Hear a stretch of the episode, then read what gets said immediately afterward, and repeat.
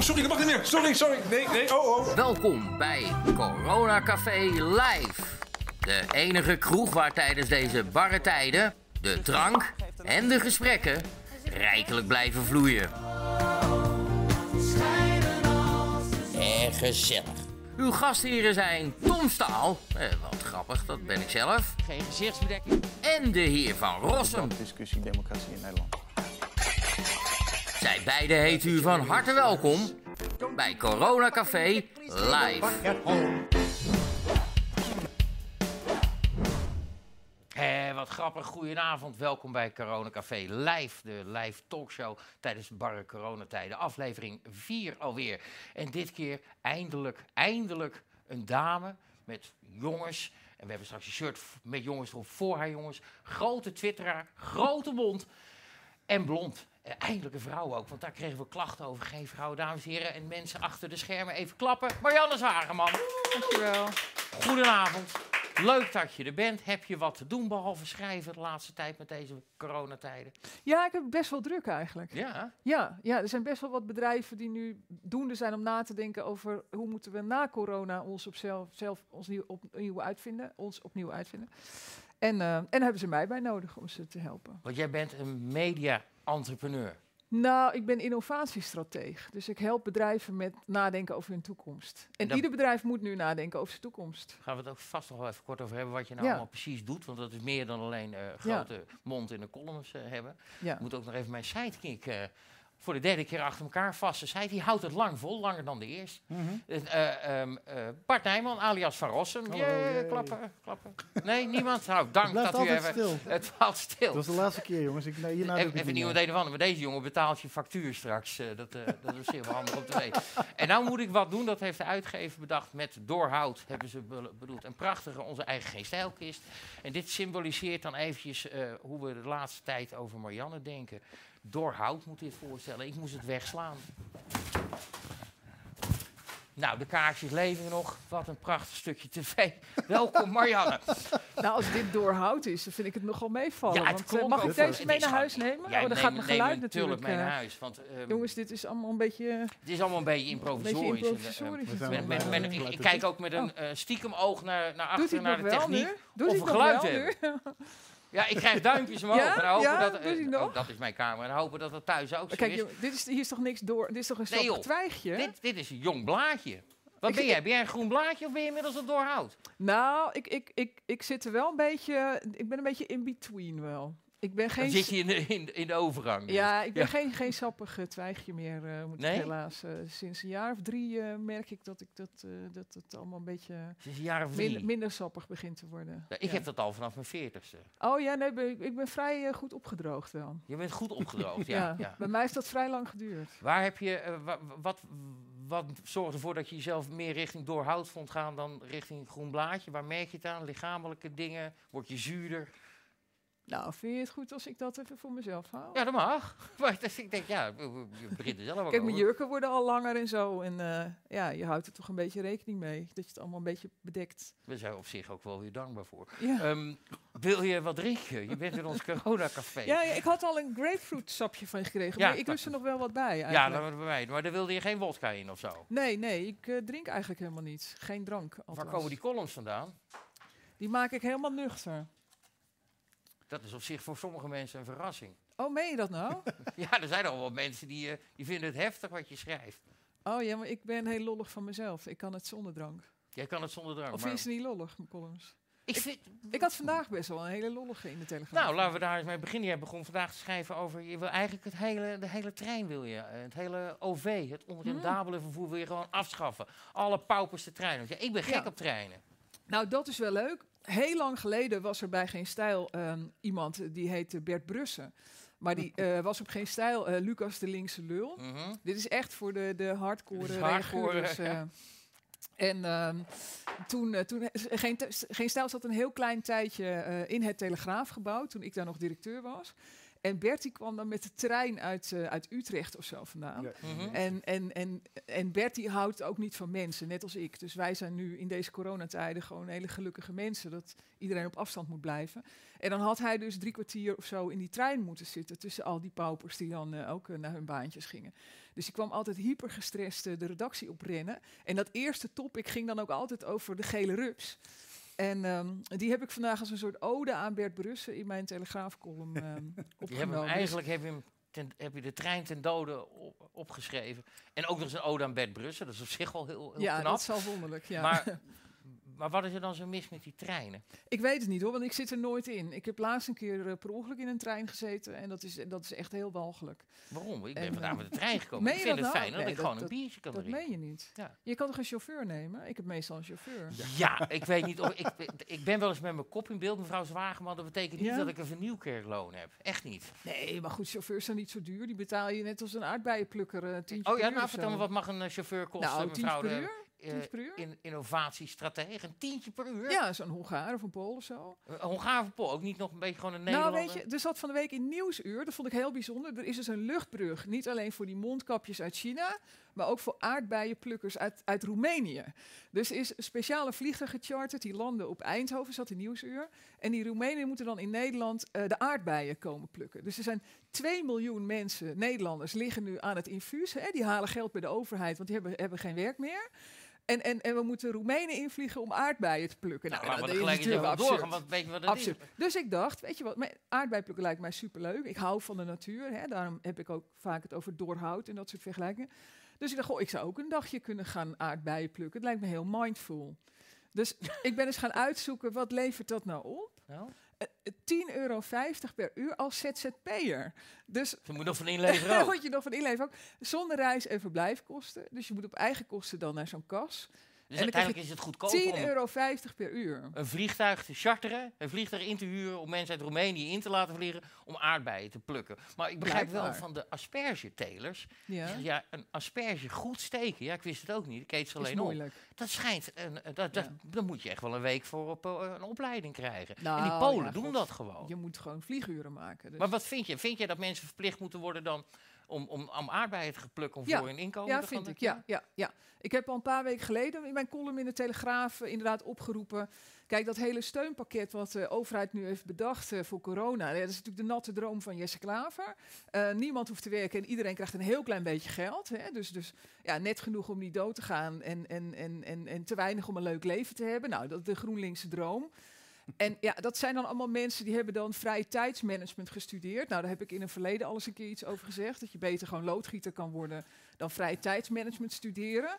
En die mensen hebben nu allemaal niks te doen. Hè? Want die, die hadden natuurlijk al, heel veel mensen hadden een soort fopbanen. En die zijn nu allemaal stilgevallen. Dus de vrachtwagenchauffeurs en de loodgieters en zo, die zijn allemaal nog nodig. Maar al die mensen die fopbanen niet.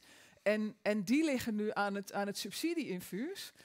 Eh 2 miljoen inmiddels al, hè, houden hun hand op bij de overheid. Terwijl we dus nog steeds de aardbeienplukkers uit Roemenië moeten halen. Ja, dan gaat er ergens iets niet goed, ja, hè? waar mensen vervolgens weer boos om worden op het feit dat er, eh, wij mogen niks, maar zij mogen wel vliegen en rondreizen en eh, in busjes gestopt eh, om die arbeid te Omdat. Nederlanders niet aan het werk willen. Maar ja, omdat ze dus ook niet voor dat bedrag dat veld op willen. Ja, maar nu staan ze voor Roemenen dat- 1500 euro bij de overheid. Ja, nee, natuurlijk. De, de, de, eh, de tegenstelling is evident en irritatie opwekkend inderdaad. En dan denk ik, als er is nog steeds maar- werk is nu, laat die mensen in ieder geval een tegenprestatie Maar is leveren. dat dan misschien een, eh, een dingetje van eh, voordeeltje aan dit hele corona gebeuren? Want eh, eh, wat doen voor je bijstandsuitkering? Mensen in Westland de kassen insturen om ze om tomaten Ja. te plukken. Dat wil maar niet lukken. Maar dat vind ik ook anders. Want kijk, mensen die nu de laatste twee, drie, vier jaar nog altijd niet aan het werk waren, terwijl er zoveel werk in Nederland was, ja, die, die moet je opgeven. hè. Ja, dat is gewoon opgegeven. ja. Die moet je dus in die trein stoppen eigenlijk. Nou ja, god, maar daar, daar moet je ook geen energie meer in stoppen. En, eh, die moet je maar geld geven, vergeten, hou maar op, solliciteer maar niet er, meer. er is altijd een soort onderkant van, van, van een paar honderdduizend mensen. Ja, die, die, die, die,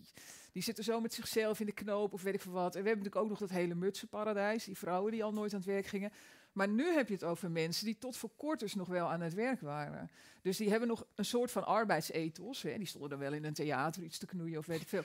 Maar dan denk ik, ga gewoon lekker aardbeien plukken. Of andere dingen doen die nu heel erg nodig zijn. eh, de, de, weet. Mondkapjes naaien, iets Nou in die ja, richting. die, die maar mondkapjes die zijn nu... Die, zijn, die dat komen nu, hè? Ja, ja, ja, ja, dat- dat heeft Kerry is- nog geregeld, geloof ik. Nou, die had weer eens een of andere partijtje waar weer niks van deugde, hè, hoorden we in het eh, Zo debat. onder de eh, tafel, zo gaat het. Maar Ja, je hebt het net over vrouwen Ja. eh, ehm, die maar niet willen werken. Ja, ik bedoel, geen, geen mooie pla- glazen plafonden in de kassen, denk ik.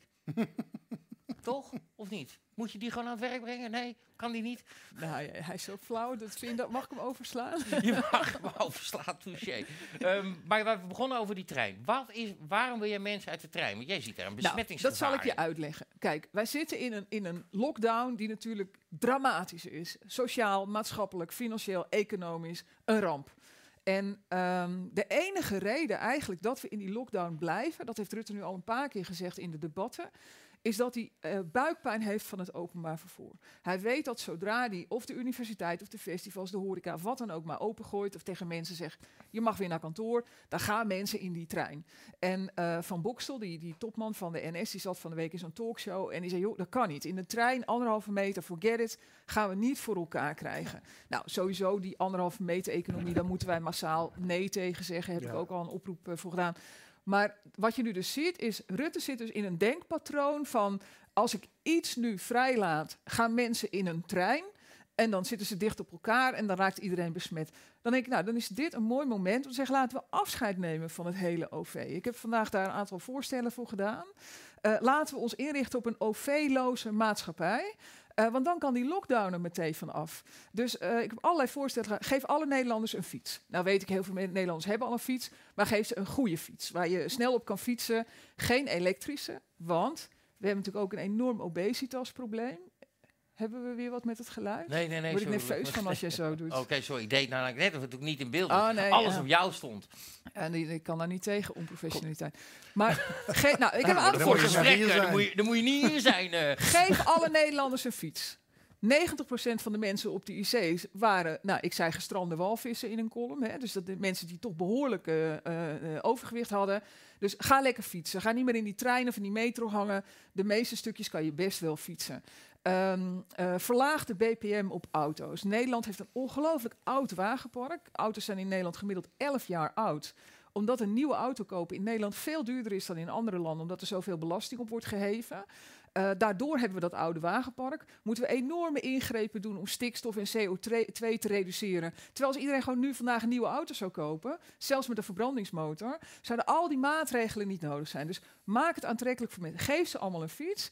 Eh, laat ze allemaal een nieuwe auto kopen. eh, door die BPM er helemaal af te gooien. Eh, eh, zeg, verplicht bedrijven, grote bedrijven, om grote parkeerterreinen in te richten. Dan moeten ze wel weg van de Zuidas. Maar En dan spreiden we ze beter door Nederland. Kunnen ze naar Beterswagen of Emmeloord, EY of al die gasten die hier allemaal zitten. Zodat we ook oplossen dat wij zijn beetje- natuurlijk ook zwaar getroffen omdat we allemaal in de Randstad wonen. Dus betere spreiding door het land. Nou goed, ik heb vandaag een heleboel plannen eigenlijk gelanceerd. Die kan Rutte zo oppakken, zodat we uit die lockdown kunnen. En dit deed je ook gewoon nuchter, dit plan. Nou, dat is een heel goed plan. Ik zou willen dat er in Den Haag iemand rondliep met dit soort plannen. Nou, maar je, je denkt toch niet dat je, dat je het gaat beperken, veel meer beperken het hele, door het OV af te schaffen. Dan moet toch een bepaalde vorm van mensen die geen auto kunnen of willen rijden, juist wel gewoon Nou, iedereen kan toch, dan, dan, dan, dan neem je een fiets of je neemt een scooter. Ehm, en waarom zou je geen auto kunnen rijden? Ik bedoel, heb jij een rijbewijs? Eh, wat gebeurt je er geen je als-? Ik heb, een- ik heb een rijbewijs nou, wat sinds is een dan jaar het of probleem? zeven. Dan koop je toch Het, een auto? het probleem is eh, sowieso parkeren hier is al een hel. Het is nou ja, maar duur. dat, Eh, nee, dat kan je, dat kan je, maar dat kan je allemaal dat goedkoper was- maken. Maar, ja, dan, maar het grootste probleem is, Ja, als jij iedereen je de weg opdaalt... ruimte nodig. w- Ja, w- Nee, hoe maar ga je dat nee, vol? Ja, maar daarom zei ik ook, je moet het beter spreiden. Dus mijn voorstel is, verhuis de Tweede Kamer naar Deventer. Waarom moet dat in Den Haag?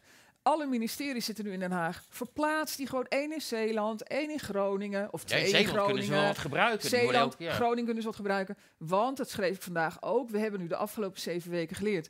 Die ambtenaren hoeven niet allemaal in Den Haag uit het raam te staren. Kunnen ze ook thuis doen. Dus ze hoeven niet allemaal naar Den Haag. Dus laten we al die overheidsinstanties... Ik sprak van de week een man die woont in Kampen en die werkt bij het CBS. Dus die moet elke dag vanuit Kampen naar Den Haag met de trein.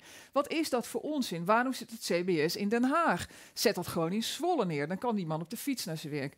Dus een veel betere spreiding. Maar al die medewerkers van- van... het CBS die in Den Haag wonen, moeten dan met de trein naar Nee, die Nee, die verhuizen dan verhuizen. toch? Ja. We hebben allemaal krimpgebieden nog niet- in Nederland. Maar niet iedereen wil zomaar verhuizen. Dat bewees die marinierskazerne die eh, naar, van, van Doorn in het centrum, in het hart van het land, naar Ja, maar Vlissingen kijk, zou gaan. Als we naar een anderhalve meter samenleving willen, en, en mensen die... dan moeten we mensen beter gaan spreiden Want over het land. Want in het Groningen CBS is het geen die- probleem. Die man die bij het CBS werkt, heeft ook een vrouw. En die man die kan misschien wel verhuizen voor zijn werk. Maar waar, dan moet zij misschien ook ergens anders werk gaan zoeken. Ja, maar goed, op microniveau kan je van alles een probleem maken. Maar je moet het land gewoon beter benutten. Hè, we hebben nu nog altijd Maar op krimpgebieden. microniveau mogen we natuurlijk in dit land onze eigen keuzes maken. Dus de, Tuurlijk. Maar dan kan je kiezen voor chronisch in de bijstand... of je gaat gewoon ergens aan het werk. Dat vind ik een, een vrij harde keuze. Kreeg En je handjes als- op elkaar? maar je, maakt nu, je, ma- je doet nu suggesties om, het he- om, om, om van deze coronacrisis een soort van het hele land om te gooien naar iets Ja. heel anders. Dat is een Dus mooie kans. Dat ja, maar dat, wel dat denk, meer, ja, maar dat, denk, dat, denkt, dat denkt heel veel D66 ook, die, die met zijn eurobonds denkt, Ja. nou dit is de kans om nog meer naar de EU uit te besteden. Dus Ja, GroenLinks die probeert de koppeling met, de, met het met klimaat, te te maken. maken. Dat zag je vanmorgen met, dat rare, met die rare suggestieve koppen over dat plekken met meer intensieve veehouderij meer coronagevallen hebben. Alsof New York en Wuhan eh, Vol met varkens centrum, zit. Ja, precies. Ja, vol Wuhan weet ik dat zitten. niet, maar New York, daar valt het wel mee. Ik Madrid heb, ik zijn heb ook niet heel veel Bergamo varkens. zelfs nog gegoogeld. Is dat dan ook een, een, Ja. een, eh, een, Ja. een dierengebied? Nee, helemaal Nee, niet. maar kijk, die crisis wordt door iedereen misbruikt om zijn stokpaardjes te bereiden. Nou, ik heb ook een stokpaardje, dat heet Kluitjesvolk. Hè. In Nederland Jezus Christus, nee, ja natuurlijk. Waar kunnen we hem bestellen? In een boekwinkel? Eh, overal te koop. Maar mensen wonen allemaal in een, op een kluitje. En als we ze nou beter zouden spreiden door Nederland. Over, ik heb mijn boek even Ja. meegenomen, omdat het is misschien toch goed dat ik het even vertel. Hier staan een aantal hoofdstukken in. Bijvoorbeeld het hoofdstuk Ga op tijd dood. Maar ook het hoofdstuk Je hoeft niet tot het einde te blijven. Als de laatste loodjes het zwaarst wegen, ga dan eerder weg. Eh, maar ook heel belangrijk hoofdstuk. Je hoeft jezelf niet weg te cijferen. Je hoeft niet, als je oude ouders hebt, heb ik, heb ik ook. Hoef je niet jouw hele leven in het teken te zetten van hun laatste stukje leven. En ehm, ik heb dus eh, een aantal columns geschreven over hè, het door de hout, wat Ja, nu ja. gekapt wordt door dit virus. We moeten weer leren doodgaan. Staat ook allemaal in dit boek. En dan zegt bijvoorbeeld zo'n Jan Slachter van Omroep Max, die is, dan, die is dan professioneel boos op mij. Hij is natuurlijk niet echt boos op mij, maar die kan uit zijn achterban toen natuurlijk niet mijn plan omarmen om oude mensen weer te leren om dood te gaan. Nee, dat Eh, is dus een is er van, ja, Marianne die eh, roept dat even opportunistisch omdat ze in de media wil komen of zo. Dan zeg ik, Jan, ik heb twee columns per week in de media. Ik ben al een soort van in de media. Daar hoef ik niet heel veel moeite voor te doen. Maar dat schreef ik dus vier jaar geleden al in mijn boek. Dus het is niet, het is niet ineens, ineens opgekomen Nee, of zo. Eh, dus ik dacht, Nee, ik neem maar- dat toch even mee het- als, het- als bewijs, zie je? Dan, eh, Over, je, over jouw column, over je doorhoud en dergelijke. Gaan wij dus nog vier over en op- vooral over het op tijd doodgaan, gaan we het zeker nog hebben. Richt Ja. ik me heel eventjes tot de kijker. Want als u ook een slechte grap wil maken zoals ik, of een goede vraag wil stellen aan mevrouw Zwageman, doe dat dan alsjeblieft in de comments onder het topic dat mijn vrolijke vriend Bart Ros, eh, van Rossum heeft getikt. Jij wilde wat zeggen, Bart? Eh, Of ja. zie je al iets? Ik, ben, ik was weer vergeten wat ik wilde zeggen, maar ik zie inderdaad wel een Vraag. Snel. oh, Ik zie wel een vraag. Eh, Een vraag dus eh, op dit moment van de kijker, een reaguur. eerst een fashion statement. Iemand noemt jou een zebramoordenaar. Vanwege hier. Oh. nou, het is geen echte. Maar ik, dat zou ik op zich ook doen. Ik heb namelijk wel ook zo'n tas van een dood beest. Die heb ik dan nu niet bij me. Maar als hij een mooi leven heeft gehad, dan Ja, heb ik niet zou graag eh, eh, eh, bij mevrouw Zwageman om het Ja. lijf heen. Ja, dan ga ik nog dat, jaren dat is toch hetzelfde met een goede biefstuk. ga ik nog Ja. liefdevol dragen. Ja. Ik, heb, ik heb hier een vraag of een stelling van iemand die, die gewoon dat hele doorhout van jou, die gaat er nog een laagje overheen. Die zegt, eh, vraag voor zwaar, doodgaan is een plicht. Ik ben voor een maximum leeftijd om het land leefbaar te houden.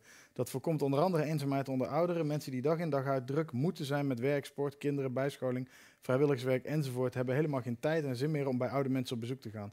Welke maximum te behalen leeftijd zou voor het land het meest praktisch zijn? Zo.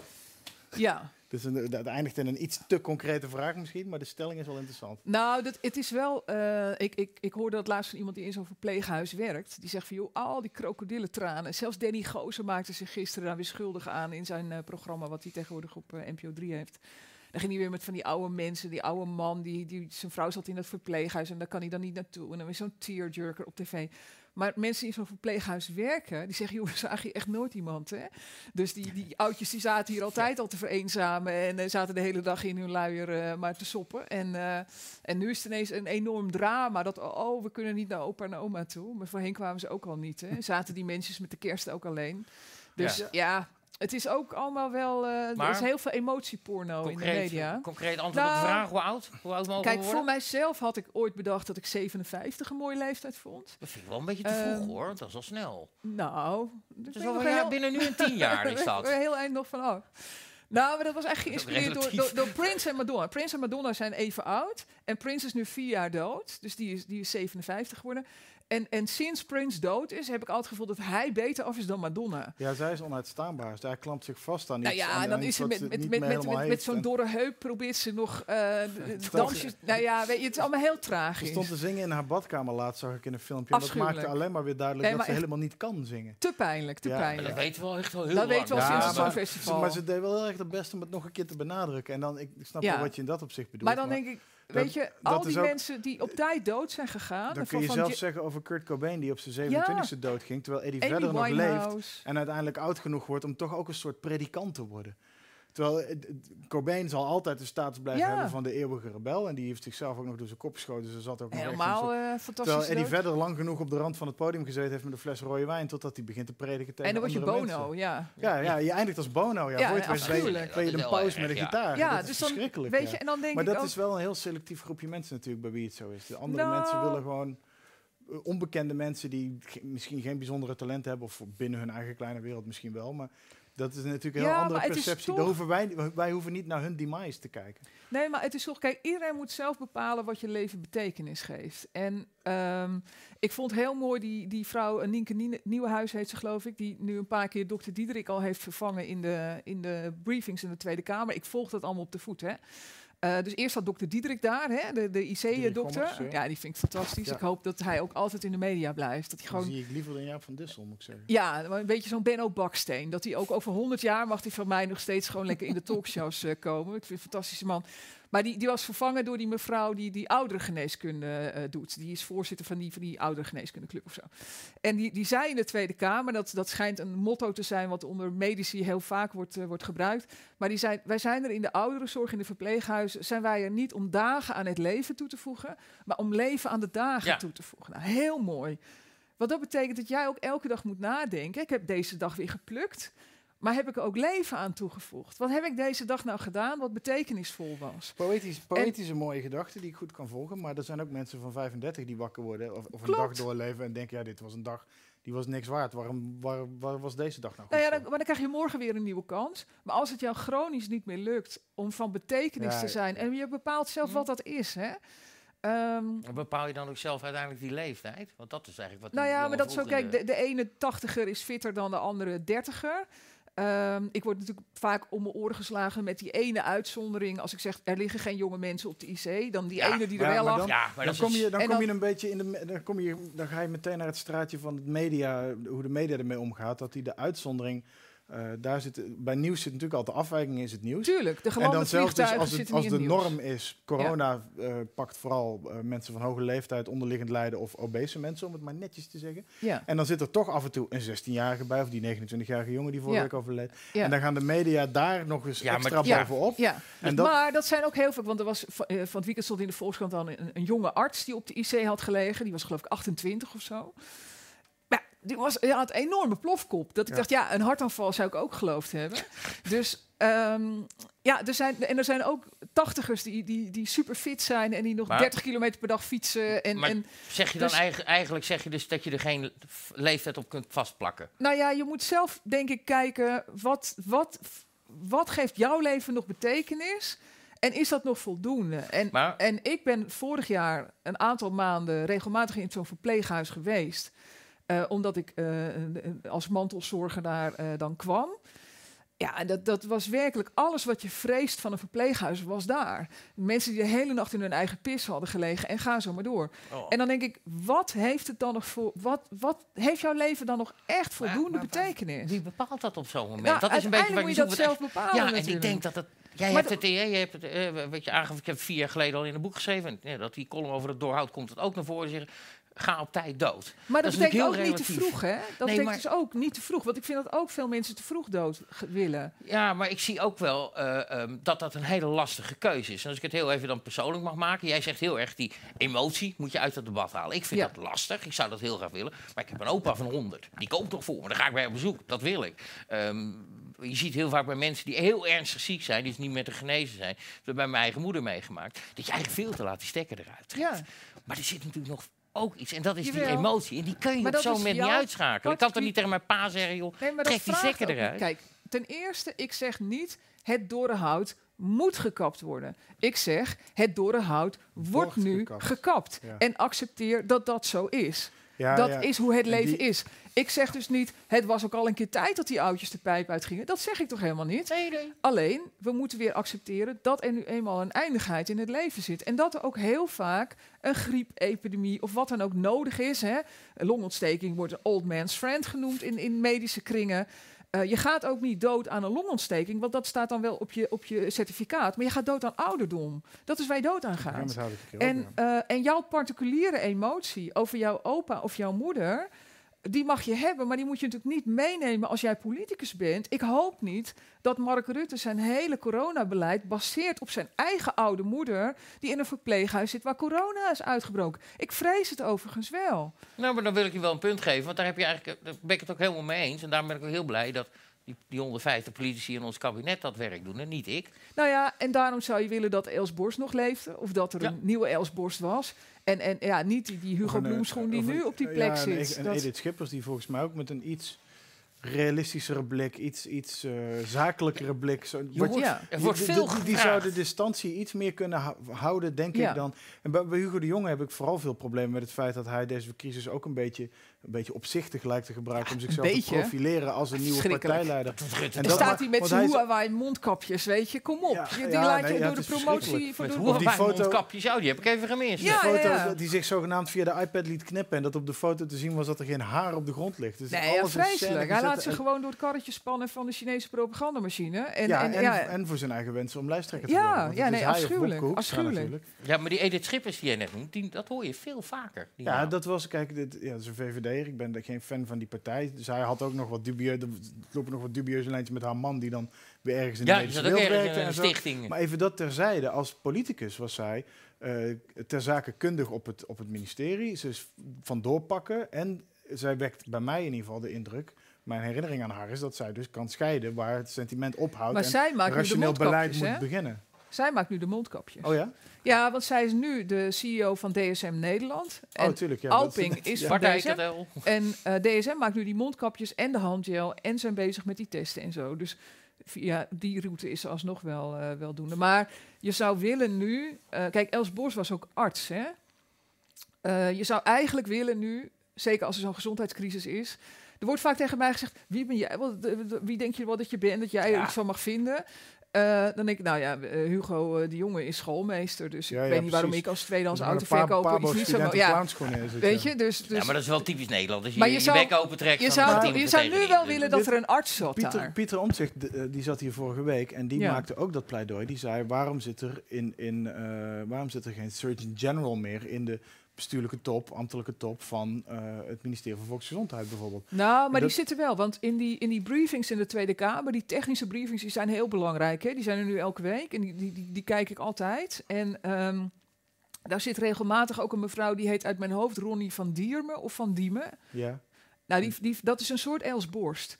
Eh, hele, de- zij is ehm, eh, de, de, het hoofd van de, eh, van de inspectie, van de gezondheids, de Volksgezondheidsinspectie, hoe heet het ook weer precies, eh, die die artsen controleert of ze hun werk goed doen. Big. De Nee? arbeids, eh, nee, niet de arbeidsinspectie. De, nou, jullie weten wat ik bedoel. Als je als arts scheve schaats rijdt, dan komt zij langs. En Eh, dan, tucht, tuchtraad. Nee. Ook niet. Nou, Nou ja, ik goed. heb twee Ronnie, keer Ronnie van Diemen of Ronnie van Diermen. nou, eh, dat is een vrouw. Zij is zelf ook arts. Zij is kinderarts van origine. En die heeft ook al een paar keer in die technische briefings gezeten. En toen dacht ik, oeh, maak die vrouw alsjeblieft minister. Want dat is een arts. En die is ook... die- weet je, artsen snappen ook dat mensen doodgaan. Die, die, dat, dat zie je ook met die Diederik Gommers. Ja, maar- die, ja. die weten hoe je tegen mensen moet zeggen van... Goh, we kunnen u niet redden. Gaat u maar even afscheid nemen van uw familie. Ja. En, en, en, en dat, dat sentiment moet eruit. Ja. Oké, maar heb jij ergens met je, hè, die column over, eh, eh, eh, waar je aangeeft, waar we het eigenlijk wel de hele tijd over hebben. Dat je zegt van nou, we moeten letten op onze leeftijd. Hè. De, gaat, de zeis gaat er nu doorheen, door die dorre takken. Ehm, heel veel kritiek. Mensen vinden je dan verschrikkelijk. Nou, daar kan jij denk Maar ik wel ook tegen. heel veel bijval. Hè? Nou, daar vroeg ik me nou af. Heb je Ja. een bijval van maar- politici nou, maar gekregen? een- ja, maar enorm. En ook van maar ook van politici en Ja, van maar- artsen dus. En van heel veel van ondernemers. Maar altijd in de DM's en in de mail Ja, en één op één. ja. Niemand durft dat dan... Al, nee, Poli- niemand. maar Nee. zaten er politici tussen? Je hoeft ze niet te noemen. Ja, ja zeker. Of wil je ze zeker. Nee, nee, nee, nee, absoluut. Nee, ja, Ja. er zitten politici ook tussen. En ook een aantal van de suggesties die ik heb gedaan in columns. Bijvoorbeeld mijn allereerste column over corona. eh, deed ik de oproep, laten we een minister voor vitale infrastructuur nu instellen. Nou, die kwam er ook meteen. Die hebben we dan gezant genoemd, hè, maar die, die Fijke Ja, ja. Ehm, dus, dus ja, er wordt absoluut geluisterd naar, eh, naar, naar de, Dus ik denk ook dat mijn column nu eh, over je kunt op een andere manier naar vervoer kijken. Want we, we stapten daar net even wat makkelijk overheen, Mhm. omdat jij het dan blijkbaar een raar plan vindt. Maar, maar, maar verplaats je even in, het hele land ligt in lockdown. Dat heeft nu al 100 miljard gekost hè, in een paar weken tijd. Mhm. Omdat Rutte bang is dat mensen allemaal met de trein gaan. Dan is toch een hele Ja, simpele gedachte, zorg Ja, dan dat ze dan- niet met de trein gaan. Nee, maar dan ga je, Nee, nee, dan ga je maar- ervan uit dat er een, een, toekomst komt waarin we altijd dus dit, dit hebben. Dus dan de hele trein eruit eh, halen vanwege één epidemie. Nou ja, maar het is wel... Het Misschien is, tijdelijk, oké, maar, nee, maar helemaal het is, weghalen. Nee, maar dit is wel het verschil tussen hoe ondernemers bijvoorbeeld naar dingen kijken en hoe politici naar dingen kijken. Voor politici is alles een probleem wat ze risk ja. management moeten managen. Ehm, ik had bijvoorbeeld met mijn vader over. Hè, mijn vader is ook 75, ook doorhout. Ehm, en toen zei ik, goh, maar ik sprak een ondernemer die heeft een touringcarbedrijf en die heeft zeven touringcars. En dat was een van die mensen die dan bij mij op mijn LinkedIn zich meldde van, oh Marianne, ik ben zo blij dat jij di- dit geluid laat horen. Ik ben het helemaal met je eens. Dus ik zei ook tegen mijn vader, ja, maar je zou maar zeven van die touringcars hebben. Hij zegt, eh, maar kijk, dan kunnen er no- nog maar twaalf mensen mee. Maar als je die touringcar dan ombouwt en je kan dan ook vracht vervoeren, dan ga je naar Italië rijden, naar de wintersport, dan heb je twaalf mensen en vrachtbijen. Zo zijn ondernemers, weet je wel. Die gaan meteen kijken van, oké, als dat niet kan, dan vinden we er een weggetje omheen. En, en, en dat mist zo enorm nu in, in... Dus de creativiteit van het ondernemerschap... die mist enorm in, in, in, in dit hele debat. Ja, dus er wordt, er wordt alleen maar vanuit risicomanagement gekeken. Eh, eh, In plaats van uit... Oké, maar als het zo niet kan, hoe kan het dan wel? Ja, ja, bij ons is een beetje deze, deze livestream ontstaan, omdat wij hadden al heel lang plannen voor podcasts. Een beetje met het rommelen en het kloten idee. Nou ja, nu hadden we toch niks beters te doen. Ja, fuck it, we gaan niet zitten wachten, we gaan iets doen. Maar eh, dat wilde ik niet zeggen. Ik wilde inderdaad zeggen dat politici, het duurde heel lang in dat ze het besluit nemen dat er wat moet gebeuren. Dus dan loop je al een beetje achter de feiten aan. Dan heeft het je eigenlijk al ingehaald. Dan gaan ze voor een stevige maatregel, lockdown, eh, restaurants dicht, groot evenement. Begrijpelijk, want je wil de verspreiding van, die, van dat virus indammen. Ja. Maar nu komt het volgende risico is, hoe ga je het weer heropenen zonder dat je die tweede piek krijgt of zonder dat je eh, even eh, in, in opportunistische, cynische politieke termen die tien zetels die de VVD geplust heeft in de peilingen Ja. weer onmiddellijk kwijtspeelt omdat je het verkeerde gokje genomen hebt met je, met je Nou, kijk, unlockdown. Wat natuurlijk heel belangrijk is, eh, Rutte zegt steeds terecht. We sturen in de mist, we sturen op zicht, we kunnen niet langer dan een week vooruitkijken. Eh, al dat soort metaforen. Eh, de brand blussen met een blinddoek voor en, en al dat soort termen. Ja, prachtige vergelijking. prachtig, ja. prachtig, prachtig. En ook waar, want je zou maar minister-president zijn, dit op je af zien komen. Geen enkele wetenschapper weet nog iets. Dus, en dan moet jij een besluit nemen, eh, wetende dat half Nederland je waarschijnlijk uitkost. Nou goed, maar inmiddels zijn we acht weken verder. En inmiddels is er heel veel data. Weten we dus veel meer, zowel over hoe het virus zich gedraagt in de ziekenhuizen, als dat het vooral oude mensen treft. We weten heel veel meer. We sturen niet meer helemaal in de mist. Plus, we hebben dus acht weken de tijd gehad om, eh, van de week zat in die technische briefing in de Tweede Kamer, die inkoopdirecteur van het AMC, die is nu de inkoopdirecteur Nederland geworden. En die man die zegt, joh, de inkoop is mijn vak, ik, ik regel die shit. Er zijn 150 miljoen mondkapjes onderweg. Maak je geen zorgen, die vliegtuigen landen twee keer per dag, zelfs twee keer per dag een vliegtuig met mondkapjes. Ik heb dat onder controle. Dus, dus inmiddels hebben we ons goed kunnen voorbereiden. Zijn die IC's uitgebreid? Zijn die beademingsapparaten binnen? We sturen niet meer in de mist. We hebben meer data. En, en- nu moet het voor Rutte ook. Nu moet hij uit zijn. Hij, zat in die, hij liep in die tunnel als, die, als, als zo'n marmotje op weg naar de uitgang. Maar nu moet iemand even zeggen: Oh, we pakken je even op. en we zetten je even. Hier, kijk, je kan ook die kant op. En, en dat lijkt hij niet meer te zien. En dat is niet verwonderlijk. Dat heeft, het OMT heeft, heeft vorige week in een briefing, eh, die wekelijkse briefing van het, Ja. eh, eh, ik vergeet altijd wat de afkorting bestaat, de- het Outbreak OMT, Management Out- Team, ja. Outbreak Outbreak Management Team, Management ja, ik weet niet waarom. Maar eh, die, er stond ergens op een van de latere pagina's, bijna verstopt in een alinea, het verzoek om niet meer alleen te leunen op Klopt. dat clubje met alleen maar die medici en die Nee, zorgmensen. moeten Ja. dat een beetje bij. breder te gaan doen, Ja. economisch te gaan doen, sociologisch, psychologisch misschien wel. Maar, maar er spelen En hier dat allerlei eh, eh, psychologische processen. Ehm, eh, de commitment bias bijvoorbeeld. Je hebt al zoveel geïnvesteerd in dit pad. Dan is het heel moeilijk. Als jij heel erg gelooft in livestreamen via ja. internet. En iedereen ziet al dat het niet werkt. Maar ja, ja, jij hebt hier zeven camera's staan en allemaal mensen. Weet ik veel. Heel moeilijk om dan te zeggen, oh, we gaan toch die kant op. Maar je hebt ook een normalcy bias. Dus je ziet vaak als er ineens een crisissituatie is, blijven mensen toch doen wat ze deden. Hè? Er is een kernbom gevallen en mensen gaan toch hun hondje uitlaten. Dat je denkt, ben je helemaal gek. Dat zijn gewoon psychologische processen. Maar iemand moet Rutte nu even bij zijn kladden pakken en zeggen, joh, heel begrijpelijk wat je allemaal hebt gedaan. Ook niet verkeerd. Waarschijnlijk had niemand het beter kunnen doen. Maar nu even Maar, Next andere maar ben je beschikbaar? Ben je beschikbaar om bij zo'n briefing te zitten, bij een Nou, onderzoek, wat te vertellen? met Misschien aansluiten Oh. bij een politiek Dat hoorde, Nee, ik, dat- nee, ik- dat ik- hoorde ik Ramzi Nasser ook vragen in Buitenhof. Ik wil, niet, ik wil niet ook een programma worden waar ook weer iemand uit een andere hoek hetzelfde... Nee, nee, nee, maar kijk, één ding. Ik ga nooit, een- nooit, nooit in de politiek. Dat wordt mij heel vaak gevraagd. Ik ben ook door verschillende partijen gepolst in het verleden, ook nog in het recente verleden. Ik ga dat nooit doen. Maar zo column op afstand en dat mensen dat oppakken, dan vind je er wel fijn dat er met je ideeën wat gebeurt. Maar Dat- ik ben wel bijvoorbeeld al een keer in de Tweede Kamer geweest in zo'n ronde tafelgesprek Ja? om ze uit te leggen hoe je het mutsenparadijs zou kunnen oplossen. Dus ik, ik ben met alle vormen van plezier altijd beschikbaar om advies te geven en mensen te D66 helpen de andere kant op kijken. Dat is wat ik ook met bedrijven doe. Hè. Die zijn dan heel erg ook in een pad aan het lopen. En dan, dan stel ik gewoon een paar vragen van, goh, waarom, waarom loop je nou dit pad en niet dat pad? En simpelweg de vragen stellen, ja, geeft vaak ook, ik zit bij raden van bestuur of, of directie van, van, bedrijven, die zitten ook de hele dag in hun tunnelvisietje hun dingetjes te doen. En als je ze dan drie vragen stelt, dan is het al vaak alsof je de deken eraf trekt van wow, er zijn nog heel veel meer mogelijkheden. Met alle liefde doe ik dat. En dat doe ik ook in mijn columns. Want er wordt echt naar mij geluisterd. Dat, daar hoef je niet aan te twijfelen. Nou, hoor, dat Ik zit niet, in het luchtledige te schrijven, gelukkig. En je krijgt in DM's veel bijval. Nou, maar in het niet alleen. eh, word je... Nou, kijk, je moet, je moet de platform een beetje uit elkaar halen. Kijk, op Twitter zitten natuurlijk heel veel mensen zich ook echt de hele dag te vervelen. Ehm, en, en jullie hebben dan ook de neiging om mensen met drie volgers belangrijk te maken. of Zo. Die vind ik echt volstrekt Dat doen onbelangrijk. Ja, dat- voor de, Maar voordat kan de, kamer, gewoon zijn voordat de camera aanging, noemden jullie een paar namen van mensen waar ik nog nooit van gehoord heb. Ik Maar Denk, joh, misschien dat zeggen sommige mensen met drie volgers gewoon wat interessants. nou Dat ook. ja, maar goed, dat interesseert mij in principe niet. Dus dat, Als iemand drie volgers heeft en een goede mening, interesseert dat niet? Dat is toch Nou, gek, maar in, niet? in principe, men, kijk, ik, ik volg zelf op Twitter 950 mensen. En, en, en die meningen vind ik interessant. En dat is ook, dat is, dat dat, is ook, er zitten ook mensen van GroenLinks bij, zo'n Tom van der Lee of zo, die volg ik dan. Dat ik denk, ja, ik ben het nooit met je eens, maar goed. Of Lisa Westerveld van GroenLinks. Dus ik volg echt niet alleen maar in mijn eigen bubbel. Maar met die 950 mensen ben ik goed geïnformeerd. Eh, als die iets retweeten van een ander wat interessant is, nou denk ik, oh leuk, fijn dat je het even mijn kant op gooit. Maar ik, ik hoef niet van 17 miljoen mensen te weten wat ze, wat ze denken. Want ik, ik vind dat ook echt, denk van, van 16 miljoen mensen volstrekt oninteressant.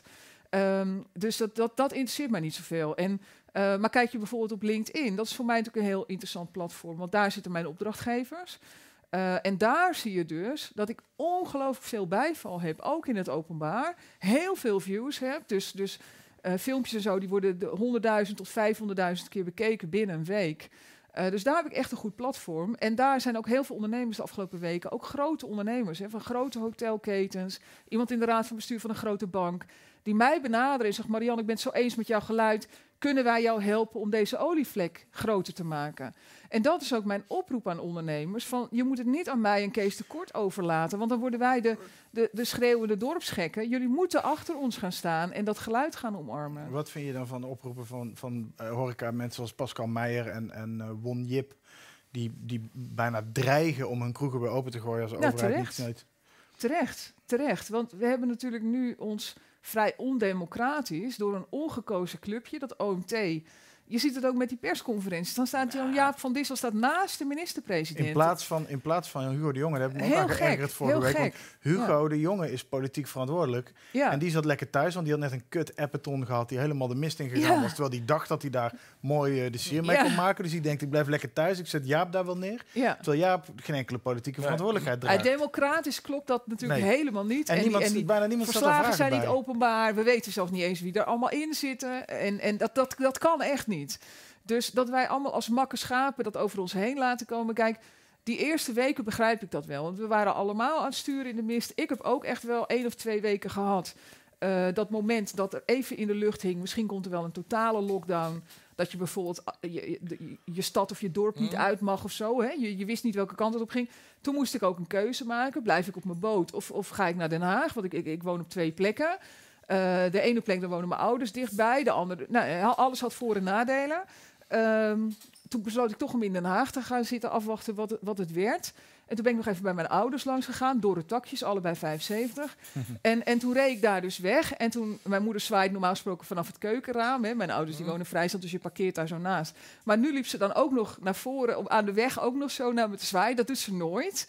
Zo van, wie weet wanneer we je Ja, zien. toen had ik ook wel even dat gevoel van shit zeg. Ja, dat- goed, iedereen heeft die emotie gehad. Ik ook. ja, acht En weken die verder. angst en, en ga zo maar door. Maar op een gegeven moment ben je, ben, je, ben je zes weken verder. En is er gewoon meer data beschikbaar. Zie je dat het drukke, niet het paasweekend, maar dat weekend daarvoor... het heeft allemaal geen enorme Nee. pieken opgeleverd. eh, een bezoek aan de Hornbach of, of met Ja. z'n allen door het Vondelpark of je eigen stadspark. Dat heeft, dat heeft niet tot een stijging geleid of niet Nee. tot een Nee, nieuwe dus- piek. Dus doen we kennelijk En- en- kan dat vrij veilig. En je ziet ook Ja. als je buiten rondloopt, want je ziet, het me- je ziet ook weer op Twitter, sowieso op internet, mensen best wel vaak proberen elkaar een beetje te shame van, oh, daar lopen ze met z'n vieren of daar zitten ze te Ja. dicht bij elkaar. ja, Terwijl als je zelf buiten rondloopt, eh, want het zijn altijd mensen die zelf niet buiten komen die dat roepen. ja. Als je zelf naar buiten gaat, dan zie je mensen blijven bij de bakker keurig achter die op de straat gepakte Ja. strepen staan. Ze ja, dat doet lopen echt, met twee ben of drie. eens. In het Mhm. park zie je geen grote groepen. Ik heb persoonlijk nog helemaal niemand. eh, je hoort af en toe al zo'n een anekdote over mensen die ruzie krijgen in de supermarkt of zo, want je komt er dichtbij. Allemaal nog niet meegemaakt. Iedereen onderling zijn we echt wel solidair met elkaar en weten we heus wel dat er iets aan de hand is waar we eh, overheen moeten. Maar eh, Maar daarbinnen vind ik dat iedereen zijn eigen keuzes moet kunnen maken. juist. Ik ben bijvoorbeeld altijd gewoon naar mijn ouders blijven gaan en, en eh, vrienden blijven bezoeken. En, en- Ehm, ja. en hoe, wat vind je van de rol van de media eh, op dit moment daarin? Is die, die is ook aan het veranderen, denk ik. Ja. Er wordt meer kritiek, maar ook in, Ja. in meer, het meer vrijlaten. Wat vind je Ik- dat ze daar goed doen of Ja. beter kunnen doen of anders kunnen doen? Nou, ik vind dat wij best wel goede journalistiek hebben hoor. Dus Ja. ehm, die eerste weken. Op een gegeven moment heb ik mij wel enorm gestoord Allemaal aan, zo de, aan de emotieporno. Ja. Ja, maar dat is, Nee. dat is nog steeds. Dat is nog steeds, daar stoor ik mij ook nog steeds aan. Maar dat, dat, is, dat, is, dat is ook een businessmodel, want dat trekt heel veel kijkers. Maar ik bedoel, Nieuwsuur heeft kritische uitzendingen gemaakt. ehm, meerdere keren. Zo'n zo'n Alex Friedrich, die man in, in Groningen daar, die al snel zei dat testbeleid moet anders. Die, die kreeg zijn podium in de media. aandacht, ja. Eh, er zijn, eh, in de Volkskrant is al een hele mooie reconstructie geweest. Ik denk al twee weken geleden of zo van vanuit Modderkolk. En, En Maarten dus- Keulemans die daar Maarten eh, scherp, eh, Keulemans. ja. Dus, dus ik, ik vind op zich, nou, niet alleen de journalistiek, maar ik vind op zich dat het, het hele speelveld functioneert volgens mij ook wel redelijk. Ja, maar Dus- dus- de, ik vind dat er wel veel gewicht ligt op het clickbait-sentiment. Want dat was er natuurlijk altijd al een beetje. Dat Ja, dat is veel altijd media zo. altijd eh, dierennieuws en eh, eh, schokkende verhalen, individu- individuele anekdotes veel Ja. gedeeld werden. En die gaan nu allemaal over hetzelfde onderwerp, dat corona. Waardoor het toch altijd, je krijgt iedere dag een nieuw shotje, een Tuurlijk, beetje angst en spanning. over- vinden jullie niet overkill. dan Overkill. dat het langzaamaan weer, dat, hè, dat het langzaam breder wordt, het het iets Ja, minder corona. breder. Ik ben Ja, er wel en blij dat- mee. en Je dat- moet eerst op één is het wel heel erg zuur de hele tijd. Hoor. Oh ja, Dat- ik, dat- daar kijk ik echt Oh, nooit. Nou naar. ja, daar zit, die, die, daar zit die Ab Osterhaus natuurlijk continu. En, en, elke en keer. ja, dat, dat vind ik echt verbijsterend. Ik bedoel, die man die heeft natuurlijk met die, met die vorige, met die Mexicaanse griep... Ja, heeft hij toch een, een, een beetje een, een, een Dubbele een rol dubieuze gespeeld, rol dubbele gespeeld. pet En dan, opgehad. En Ja, nu het zit hij feit daar dat hij daar als- zit maakt mij al meteen wantrouwend. Maar er is te veel emotieporno, maar dat is er altijd. En er is altijd, ook zonder crisis... eh, Ik bedoel, vlak voordat corona uitbrak... hadden we het echt alleen maar over André Hazes en zijn twee oude vrouwen. Hè? Dus dat je ook dacht, ja jongens, ja. waar ging het allemaal over? Dus het is niet alsof Het het, is ook een beetje daarvoor... omdat dat het onderwerp is, krijg je een nou overload ja, omheen. alsof dat het is, daarvoor ja, nou zo hoogstaand was. nee. Maar ook toen was er goede journalistiek. En ook nu is er goede journalistiek. En ik vind dat met name de kranten, eh, maar ook de Groene, Vrij Nederland. Er zijn echt, de duikers echt wel steeds echt goede dingen op. Staat, En eh, ik heb het gevoel dat het ook wel nu schuift de goede kant op. Dus er is wel een soort evenwicht. Ehm, over eh, collega's gesproken. We proberen altijd wat collega's, vakgenoten, een vraag te laten stellen aan je. Kostte wat moeite vandaag. Dus ik heb een beetje ver weg eh, externe collega van je van de TMG, eh, van de Telegraaf. Waarom kost het gevonden. moeite? Wilde niemand wat zeggen? Nou, of, hadden we eh, had je een collega dag? columnist van de Telegraaf gevraagd, de heer Hoogland. Die zei terecht ook ergens hoor, vond ik wel. hm? Het is een collega van me van TMG, dus dat doe ik niet. Wie Nou, zei dat? eh, Rob Hoogland. Maar Nou, die heeft al twee nare columns over mij geschreven. daar Die wilde die het graag bij laten. Vergeleken met Pol Pot zelfs. Vergeleken met Pol Pot? Ja, maar. die, noemt, die, die heeft het over genocide op oude mensen of zo. In ja, de- goed, als de- je uitdeelt, kun je het ook weer je in de gekke dingen Nou ja, maar het is wel een beetje ja, gek. nee, ja, want het was Toch? natuurlijk... Ja, nou wil ik niet per se... eh, ze zijn niet letterlijk dat, dode, dat oude Nee. mensen dood moesten. Nee. En als je die interpretatie Nee, maar ik zei dat niet letterlijk, dan maar ik, ik interpreteerde dat. Ik, ik bedoel, ik, ik, ik suggereerde dat ook helemaal niet. Ik zei alleen, we moeten weer accepteren dat, de is, natuur ja. het zo bedoeld heeft. Nou, was je dan verbaasd dat van een bepaald Nog aantal mensen dat die dat. Ja? Ik begrijp oprecht nog altijd niet. Maar jij zit er zo lang op Twitter. Je weet toch dat elk klein maar- nee, maar- woordje eruit gelicht wordt en uit zijn Nee, verband wordt maar dat, dat, dat, dat weet ik allemaal wel. Maar dat mensen dat doorhout, dat woord doorhout, dat ze dat zo beledigend vinden. Kijk, ik ben een natuurmens. Ik heb een paard. Ik zit uren in de wei naar mijn paard te staren. Ik hou van, van dieren, ook als ze dood zijn. Ehm, dus, dus, maar, maar, maar, maar dat is ook wat ik in Kluitjesvolk dus ook vier jaar geleden al schreef. We zijn ook zo ver afgedreven van de natuur. Ik haal daar het voorbeeld aan, dat is nu een beetje verjaard, maar als ik vertel weet je het nog wel. Er was een paar jaar geleden enorme ophef. Was er volgens mij in Denemarken een dierentuin waar ze een giraf aan de leeuwen voerden. Weet je dat nog? Ah, ja, ja. Oh, daar ja, zou ik ja. echt geen moeite Nou. mee kunnen hebben. Maar Nou, dus dat in die, in, want je ziet nu ook in Zweden en zo dat vikingenbloed, dat, dat, dat, dat stoerdere mensen dan wij, hè? Dus er was daar een giraf, die ging dood of die werd ziek of die was, die was gewoon te veel. Er waren gewoon te veel girafjes geboren en dan kregen ze inteelt. Dus dat was, nou, leeuwen hebben honger.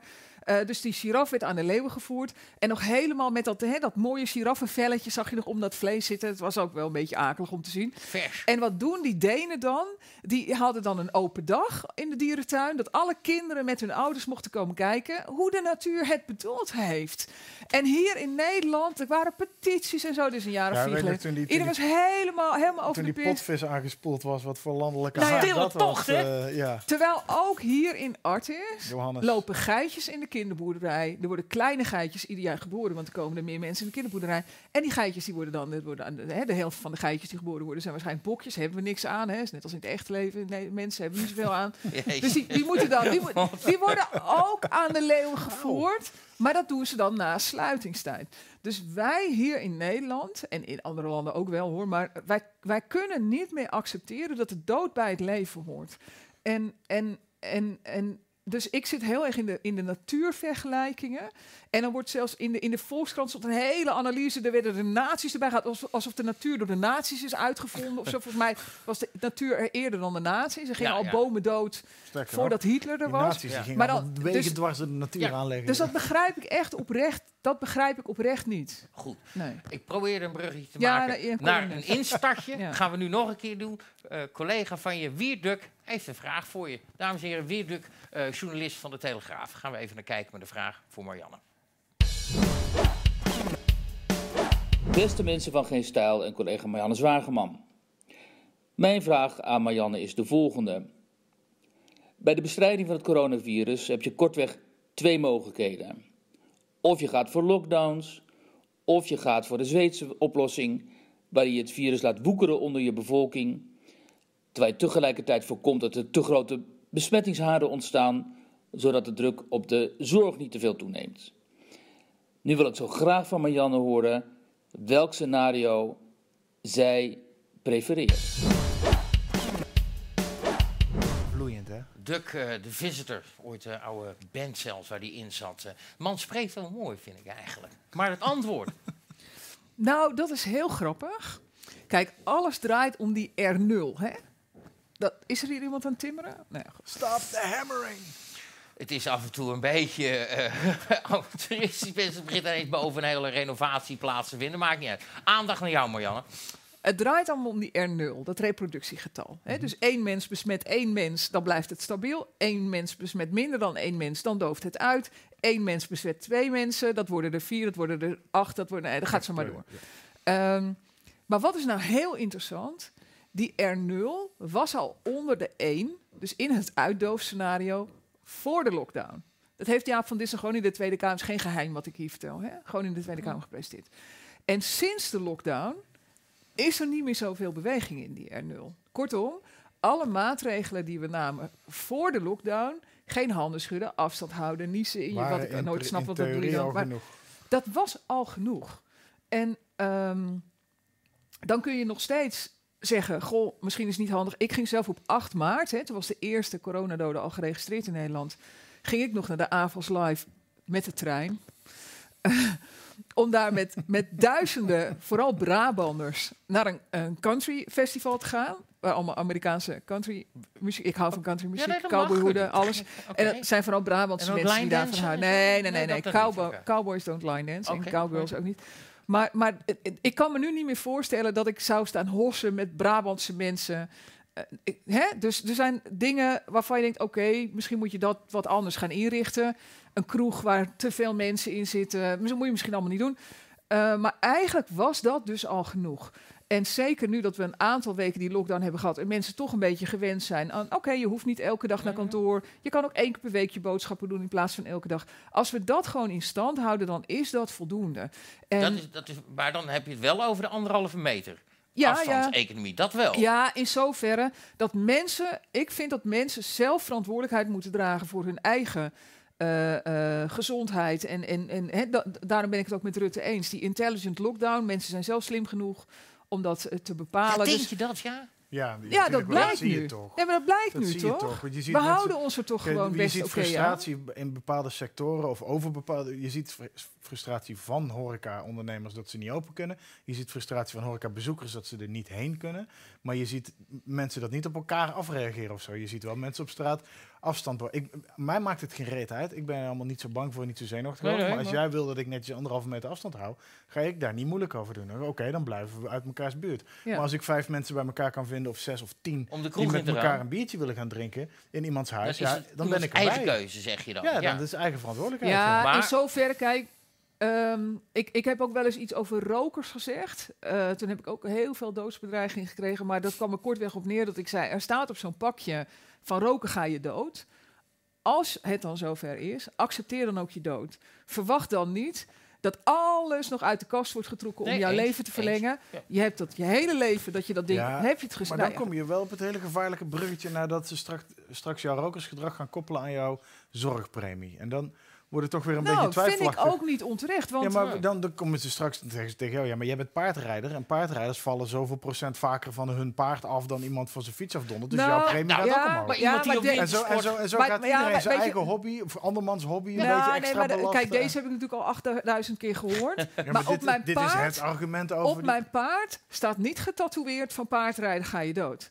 Nee, maar dus het is dat wel vind ik wel- riskanter dan thuis in je Je stoel weet toch zitten. dat je risico loopt, Nou, je eraf valt, je arm breekt. Nou, je weet toch als je gaat skiën... serieus nog nooit Nee, maar als je gaat skiën, weet je toch dat je, dat je je poten 20 kan breken, dat je er Nou ja, giftvlucht dus- in dus- gaat. maar ook dus die oproep van wielrenners, motorrijders, blijf een beetje thuis. Want als jullie je nek allemaal breken met Pasen, dan, dan is er geen IC-capaciteit. Ik vind op zich dat mensen wel iets meer verantwoordelijkheid mogen nemen voor het resultaat van hun handelen.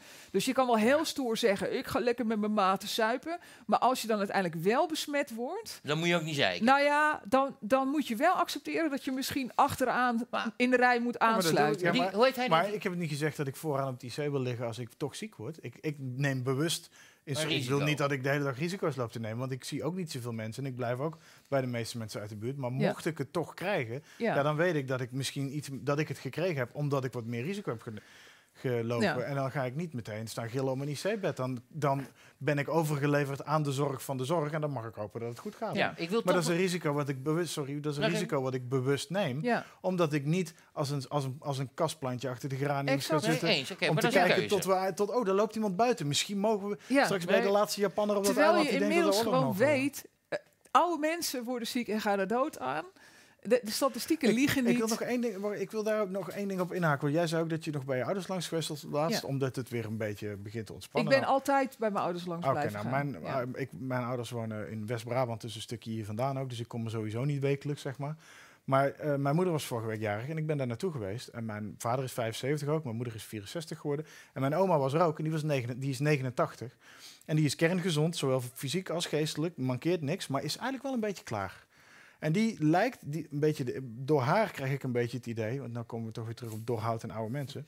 Dat, eh, dat er ook ouderen zijn die, zoals mijn oma, misschien wel het gevoel Ja. zouden hebben dat het een uitweg is die ook nog een soort betekenis heeft. Als dat, ik ik eh, moest eraan denken toen, dat toen er ophef ontstond dat huisartsen aan het bellen waren naar 80-plussers. Ja. Als u ziek wordt, wil u Ja, dan ja, in het een begin was IC-bed? dat, ja. En mijn oma zou, zou zonder twijfel zeggen, nee, voor mij niet. En dan zou ze het gevoel hebben dat, ah, nou krijg ik het. En dan is het nog betekenisvol ook. Want ik Ja. bezet niet een bed waar iemand anders misschien meer profijt van heeft Mooi, die daar liever zou liggen. Ja. En daarom, eh, daarom vond ik die doorhoudkolom eigenlijk wel heel goed Nou ja, maar ik heb ook heel veel bijval van oude mensen gehad met vergelijkbare verhalen. Het is echt niet zo dat iedereen boos is of zo.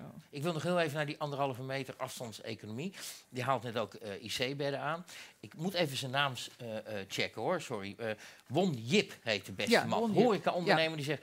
Ik ben er ook klaar mee. Als die IC-bezetting onder de 500 komt, ga ik weer open. Is Ja. dat een eerlijke vergelijking om daarmee, daaraan te koppelen? Nou, kijk, Rutte heeft natuurlijk die ondernemers een klein beetje gepiepeld door ze allemaal heel braaf protocolletjes te laten maken. Dus al die brancheverenigingen, aangevuurd door VNO-NCW, zijn allemaal gaan nadenken hoe kunnen wij eh, ja, onze bedrijfstak zo inrichten dat we anderhalve meter kunnen faciliteren. Dus die hebben allemaal slimme dingen bedacht. Je hebt nu al, ik geloof dat het hier in Amsterdam is, een restaurant waar je in kleine kastjes kan eten. Dus die mensen zitten allemaal in zo'n klein broeikastje Lijkt met me z'n twee. Nou ja, de, de, de, de grappigste dingen komen voorbij. Want ondernemers zijn heel creatief, Die verzinnen oplossingen. En die hebben dus niet alleen die protocollen bedacht, maar zijn ook daadwerkelijk aan de verbouwingen begonnen. Hè? Dus ik sprak zo'n sportschoolondernemer, die heeft drie grote sportscholen. Die is al helemaal zijn sportscholen aan het verbouwen geweest. In de veronderstelling dat hij dus open mocht. En als dan vervolgens die persconferentie er is, waarvan Dissel inderdaad het woord voert. En er gewoon helemaal niet wordt gerept over de economie, de horeca en de protocollen. Dan ben je dus gewoon genaaid. Ja. En dan ja, ja, ja. en dan moet je denk ik dezelfde route lopen die de ouders van schoolgaande kinderen hebben gelopen. Dus het advies was toen ook al, kinderen kunnen gewoon naar school. Maar daarvan zei Rutte ook, we leven hier ook in een democratie. De ouders en de leraren accepteerden dat niet, dus heb ik de scholen dichtgegooid. Nou, zo leven wij ook in een democratie. Als die horeca-ondernemers zeggen, joh, ik heb een strandtent of ik heb een groot restaurant, ik kan het gewoon zo inrichten en ik heb dat allemaal, ik heb dat allemaal uitgetekend dan, moet, dan moeten we al het schip keren. Dus dan moeten die horeca-ondernemers met elkaar zeggen... wij gaan gewoon open. maar kan zoals dat die- met anderhalve meter afstand, denk je? Bij sommigen wel en bij sommigen niet. Als, Waarom, lullig? waarom de strandtenten nu niet open zijn, is natuurlijk absurd. als de stranden wel gewoon heel druk zijn. En als je buiten zit in de buitenlucht, je ziet dat Jo, ook in die parken nu, dat die besmetting... nodig. Ja, maar die besmettingsrisico's zijn toch gewoon erg laag als je gewoon buiten rond... Ze zijn er wel. Ik wil niet zeggen dat ze niet bestaan, maar je ziet dat ze gewoon laag tot non-existent, bijna non-existent zijn. Want anders Ja. hadden al die drukke parken op die zonnige dagen van de afgelopen weken, of al die bouwmarktbezoeken en die rijen bij Ja. Ikea wel geleid tot nieuwe pieken. Exact. En die, die we zijn niet gewoon zien. niet gekomen. Nee. En Kunnen je kan nu al eerst zeggen? nog een slag Ja? om. Ja, want je kan een slag, in, in het begin moest je een slag om de arm houden, want het wordt warm. Maar we zien over twee weken het gevolg wel van deze drukte. Nou, we Ja. zijn nu al drie of vier weken Dat verder. gevolg is niet En dat gekomen. gevolg is niet gekomen. Nee. Dat doet mij denken dat als je een terras opbouwt en je zet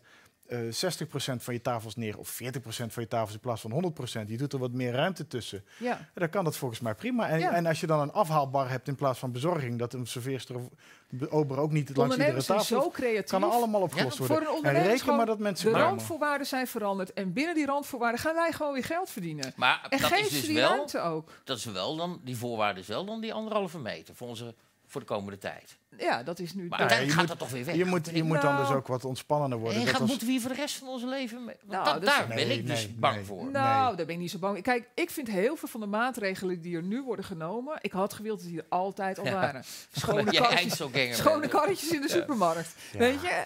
Eh, deurbeleid in de bouwmarkt. Gewoon niet iedereen tegelijk naar binnen. Je ziet ook dat niemand daar een probleem van maakt. Ja, ik vind het verschrikkelijk. Maar ik ga daarom dus nergens meer fysiek naartoe. Want ik ga echt niet op anderhalve meter achter anderhalve meter achter anderhalve meter. nou, maar het gaat best wel snel. Dan ga je op een ander moment naar de, de, de supermarkt. Dus Geen rijpunt nu. Hebben we ik er vind ook voor. al, al die... Geen rijpunt nu. Daar kun je kijken hoe druk Kijken het waar, ja, zo'n soort rijenradar. Geen rijp. Rijp. Maar, Maar- waar zou jij, al, waar al zou die jij strepen op de grond. Ja, nou- dat je een beetje tegen iemand kan zeggen, eh, maar eh, eh, eh, achter de streep. over die Ik- ik- ik kroegen? dat is toch wel een beetje eh, de- die Ja. motor die je hebt, hè? De, de, de sociale motor die we hebben in Ja. Nederland. Eh, eh, zou jij een mondkapje op gaan zetten in de kroeg in? Nou, ik ben wel heel erg tegen mondkapjes. Ja? Omdat het... Ook die van smoelbeschermer.nl, ken je die? Nee. Ja, die moest er nog even in. Oké, god hebben we een sponsor. Maar het geeft een hele Nee, vervreemdende het is geen sponsor maatschappij. running gag, wil ik daarbij Nee, zeggen. Oké, oké. Hebben jullie wel een... Wie is zo'n sponsor hier eigenlijk? Nou, wat denk je? Oh, oh, sorry. Dan moet ik mijn blaasje Mr. draaien. Grapefruit. Nee, eh, joh, echt, hoeft eh, helemaal Dat niet. grapefruitsap. wij worden gesponsord door de Grapefruits in Nederland. Nee, maar kijk, sommige dingen kunnen niet, andere dingen kunnen wel. En dat, dat, dat, dat voorstel nu van de nacht, nachtclubs worden ze dan genoemd. ehm, en zoals de Melkweg en Paradiso, en ga zo maar door.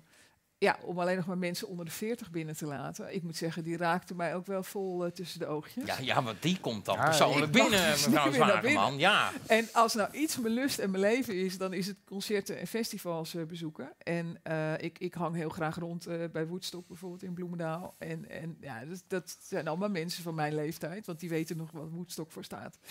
Toen Ja, zijn wij geboren namelijk allemaal. En, eh, Maar zou je het die onder de die, min, die 40 minders wel gunnen dat die het wel weer kunnen gaan doen? Nou ja, maar ik bedoel, ook dat zijn dus wel oplossingen. Ehm, en dan moet je dus, ook ik dus, accepteren dat ik eh, meer richting de dorre takjes ga dan de, dan de verse Dat je, twijgjes. ja, dat je keer niet vooraan staat Ehm, bij de oplossing. En de realiteit is ook dat ik al de laatste jaren steeds vaker dacht dat die andere mensen dachten: wat doet oma hier? Ehm, dus, nou ja, dus, dus je moet naar dat soort. Maar laat het alsjeblieft. Weet je, ondernemers zijn zo ongelooflijk creatief. En je ziet ook. Ondernemers redden ons nu uit de shit, hè? Want die maken de mondkapjes, die zetten de luchtbruggen op om de spullen hier te krijgen. Die bouwen de grolsfabrieken om zodat er handgel gemaakt wordt en, en ga zo maar door. Die Je maken de plexiglas je zag toestanden. zelfs al heel snel Gebruik die televisiereclames die creativiteit. Ja, inhaken nou, Ja. op... die eh, televisiereclames, daar wil ik het ook nog even. Want daar zit ook een partijtje, eh, een partij deugdjongen eh, gedoe achter. Elke branche is op dit moment een filmpje aan het opnemen.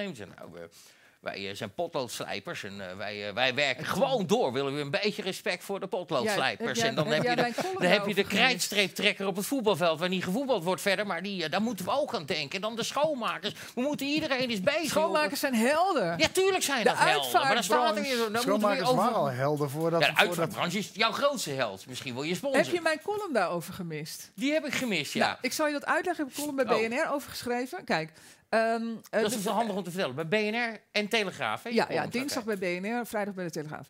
Ehm, eh, alle mediabedrijven die draaien op adverteerders, jullie dus ook grotendeels, ja, die liggen natuurlijk allemaal nu aan de geelhonger. Want als we niet iets mogen kopen, dan heb je ook niks te adverteren. Nou, dus bij de Ster was er al heel snel, eh, he- vielen hele grote gaten in die programmering van die commercials. Wat ze dan normaal gesproken doen bij media, eh, dan liggen er stoppers op de plank. Dus dan zie je ineens allemaal advertenties Ja, ja. van, van Afrikaanse Afrikaans en, kindje, eh, ja. dik buikje en, en, en en het erop geplakt. Ja, Ja, precies. nou, de klassieke dingen. En Frank Volmer, de directeur van de Ster, mijn oud-collega, directeur bij de Telegraaf toen ik daar ook directeur was. Eh, die dacht, ja, ik, ik kan nu niet zielige Afrikaanse kindjes door de strotten van mensen duwen die, die zelf in de geelhonger liggen. Dus dat gaan we niet doen.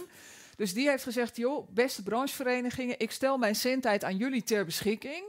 Eh, dat, dat initiatief heet Door Dik en Dun. Is ook een site van, DDED. Door Dik Door en dik en dun. Eh, .nl. Dan kan je dus als je als branchevereniging, dus dat helpt de horeca-initiatief, dat komt daar vandaan. Hè? Dus bestel nu vast je biertje dat je in september op gaat drinken. Dus zijn idee was, die brancheverenigingen, die, die krijgen gratis zendtijd van mij om er goede dingen mee te doen. Maar tot zijn grote frustratie, Nee. jullie moeten eigenlijk Frank Volmer hier ook misschien ook in het coronacafé uitnodigen. We kennen hem. Ehm, tot zijn grote frustratie wordt die zendtijd alleen maar gebruikt voor dit soort afschuwelijke boten. Dat was de bedoeling niet. Dat was de bedoeling niet. Ja, ja, dat, is, dat is toch dat Heb jij nog een we vraag, tien jaar mee doodgegooid zijn. Ja, ik, ga wel eh, langzaam afronden. Ik heb ook nog één vraag, maar ik zou nog graag een vraag van onze lieftallige reaguurder eh, willen hebben. eh, ik heb twee. Ik heb één heel korte, simpele. En Ja? één die over hetzelfde onderwerp gaat. En dan komt weer terug naar het begin over dat eh, meer auto's, minder treinen en eh Ja, iedereen de rest van Slaat de Vraag. 1 is, vraag 1, heeft ze die Range Rover nog? En zo nee, wat rijdt ze nu? nee, die ik niet meer. Wat rij je nu, is dan de, is dan de vraag. Eh, ik, ik, rijd nu, eh, in, in, ik rijd nu op dit moment in een heel klein cabriootje. Een heel klein cabrio. Maar wat- Ja, maar dat is Via- Van Duitse makelij. Een, een, Een- een een- golfje. Nee, zeg. Oh, Zo'n hoor. T-Roc, zo'n Porsche, T-Roc zeg. cabrio. Nee, ik zeg er verder niks over, want ik, ik, ik je wil, wil niet, een je wil beetje... niet agent worden. of- Nou, ik, ik heb best wel wat vervelende mensen soms eh, achter me Ja. aan. Dus ik probeer toch een beetje Maar schimmig mag te ik doen daar even op inhaken? Want jij, gooit graag het knuppel in het hoenderhok. Nee, dat Nou, is echt nou, niet. nee, maar dat Nou, is kom, echt dat niet zo. gebeurt Nee. heel vaak. nee, weet je waar ik nou echt heel erg verdrietig van word? Ja? dat mensen zoals jij of Ja? Bert Huisjes van Ja? WNL of, of Jan Slachter van Omroep Max zeggen... Oh. ja, maar als iedereen zegt het is groen, zegt Marianne... oh, dan is het Nou, dus dat hoor je mij paars. helemaal niet zeggen? Maar dat is niet zo. Weet je, ik denk altijd, oh, wat een mooie paarse kleur. En tot mijn verrassing vindt iedereen het groen. Dus, dus Ja, maar ik, dat- ik moet de hele dag tegen mensen zeggen... wacht even, jullie zien het echt verkeerd. Dan ik misschien leg je het dan verkeerd altijd, uit. weet je, ik wil niet arrogant doen, maar ik heb Nee? altijd gelijk. Maar altijd ietsje later. Nee, maar altijd maar- ietsje Nou, neem nu die nieuwe documentaire van, van, van Michael Moore, hè, Planet of the Humans. Toen ik drie jaar geleden een programma over klimaat maakte bij WNL. Nou, Bart helemaal over de pis. Zijn vrouw nare stukken over mij tikken. En inmiddels, inmiddels, weet je, ik was gewoon drie jaar te vroeg. Dus dat is gewoon mijn makken als innovatiestrateeg. Ik zie dingen nou eenmaal eerder dan jullie ze zien. Volgens mij heb ik ook altijd een Dus- hekel gehad aan, aan eh, windmolens en... eh, Maar, maar, maar Nee, jij, nee, jij nee, hebt jullie hem ooit een keer een GroenLinks-CEO genoemd van Geen Nou, Stijl. dat- ja, dat vind ik ook. Ja. Nou, vertel. Dat vond ik helemaal niet lief van je. Nou, kijk, geen stijl. Misschien bedoelde je wel iets anders, maar we begrepen het toch. eh, anders. Nee, nee, nee. Kijk, geen stijl is gewoon niet meer wat het was.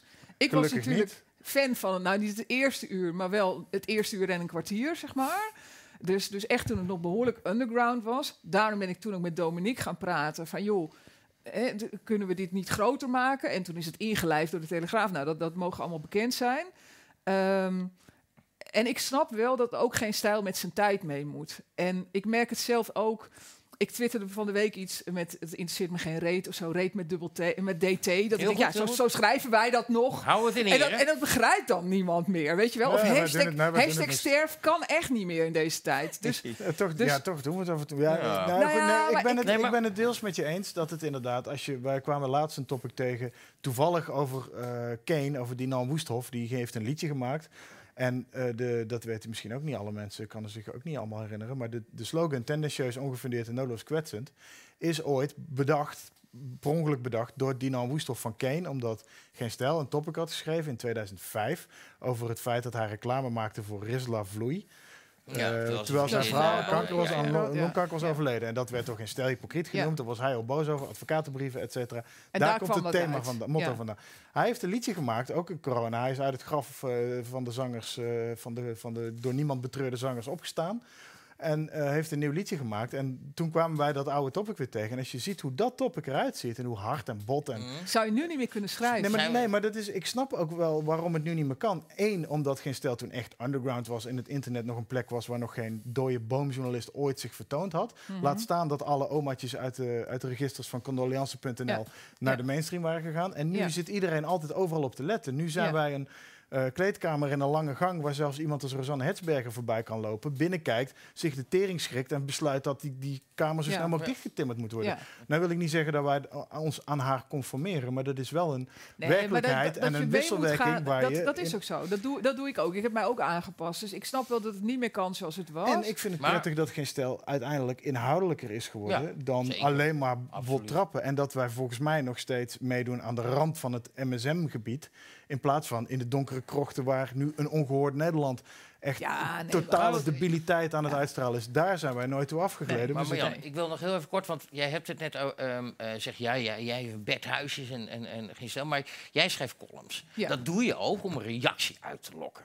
Dat Nee. weet. Dat is Nee. wel een beetje de Ja, bedoeling van ja, nee, Nou, Kom op, Nee, Marianne, nee, maar dat is niet zo. Dus Nee, kijk, jij, kijk, dus als- als, als dan mijn- dat op als je mijn- afkomt, heel veel mensen Ja. betichten jou. En Ja. ik heb dat gevoel ook af, af en toe. En Ja. dat vind ik helemaal niet erg eigenlijk. vind ik juist leuk. Ja. Dat je ook wel geld op die ophef.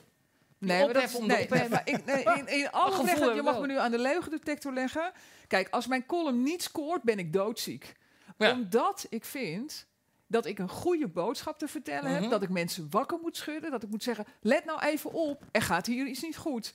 Dus als mijn boodschap niet wordt gehoord, ben ik daar doodziek van. Maar die wordt Maar ik ga, nooit, ik ga nooit achter dat toetsenbord zitten met het idee van... oh, eh, even kijken, als ik dit zeg, wordt misschien wel eh, half Nederland boos. nooit! Maar als het gebeurt, Marianne, dan heeft dat ook een positief effect. Want die column van jou krijgt nog meer aandacht. En nog meer aandacht. Dat is Ja, toch ook een invloed. En maar- dat hoort er ook bij. Dat is Ja, toch niet nee, erg? ik Een beklaag- slechte reactie is toch niet erg? Nee, nee, nee, maar ik beklaag mij ook niet. Je Nee, mij ook niet dat- zeuren. Ik vind het ook helemaal niet erg. Het jammere is alleen, dat zag je ook met dat Hout verhaal... Dat, dat mensen dan zo afdrijven van wat ik eigenlijk zei... dat Ja. mijn echte boodschap alsnog dat, niet dat, wordt gehoord. dat ben ik met je eens, dat geloof ik. Maar daarin blijf je ook jezelf wel weer in verdedigen en daar dingen op, op Nee, zeggen. maar dat is wat, ook goed. Weet je wat wel belangrijk is? Dat punt wil ik wel even ja, maken. maak hem. Ehm, ik had niet afgelopen week, maar de week daarvoor, mijn eh, column waar ik eh, die had als kop, als eh, kop erboven, hashtag zeg nee tegen anderhalve meter. Eh, dat was mijn oproep om niet zomaar dat pad in te lopen van die anderhalve meter economie. Was mijn column op BNR.